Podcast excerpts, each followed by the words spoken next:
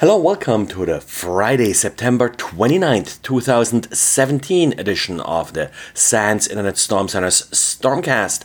My name is Johannes Ulrich and today I'm recording from Baltimore, Maryland.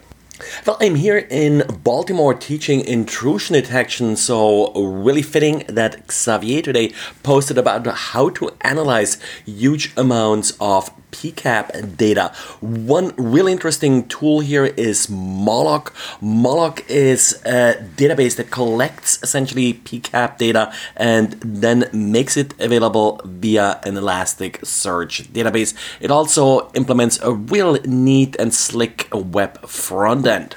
Xavier shows how to install these components really quickly using a Docker container and then goes over some of the features of Moloch. So, real great weekend project, and of course, a hat tip to William Salutsky, the person behind Moloch. And CyberArk found an interesting vulnerability that can be used to bypass Windows Defender and possibly other anti malware systems as well. They call it Illusion Gap and it relies on the victim downloading the malicious file from an SMB file share.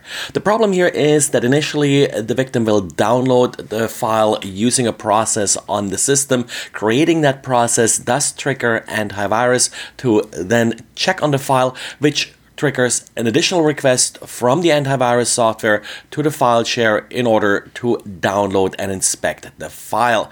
Illusion Gap relies on identifying whether or not a request was initiated by a process the user started or by anti malware. Whenever the user downloads the file, the malicious file is served if anti malware downloads the file, then a benign file is served, essentially confusing anti malware and allowing the particular file to run. Now, CyberArk uh, did notify Microsoft about this issue. The problem here is that Microsoft doesn't really see it as a big problem because, in order to download the file from this particular SMB server, the user first has to trust and connect to that SMB share, which triggers a number of pop ups. This could not be exploited by uploading uh, this file on a share the user already trusts, uh, because, in order to switch the file, the attacker actually has to swap out the SMB server used to serve the files. So while this is an interesting bug, possibly a vulnerability, it isn't easily exploitable and probably it's easier to just find some malware that is not recognized by the anti-malware solution running on the particular host. And on October 11th, ICANN was supposed to roll out the new root key signing key for the root DNSSEC zone. This is an important uh, update because the new key will be longer. However, well, uh, the update has been delayed. Some metrics had shown that many large DNS servers have not downloaded the most recent 2017 key, still are working with the 2010 key. So a large percentage of the internet's population may not be able to resolve host names if this new key is made live. Now, we're talking here about 8 to 10% from some of the numbers that I've seen as part of a press release. Uh, ICANN also states that about a quarter of the internet users are affected by the rollover.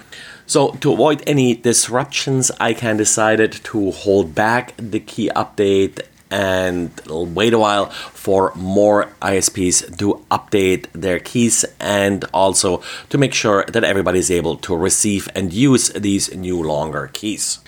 With DNSSEC, of course, all DNS data is signed, and essentially, this root key signing key acts somewhat like a certificate authority for all of these DNSSEC keys. So, if this update fails, then all zones that are signed using DNSSEC may have been issues resolving.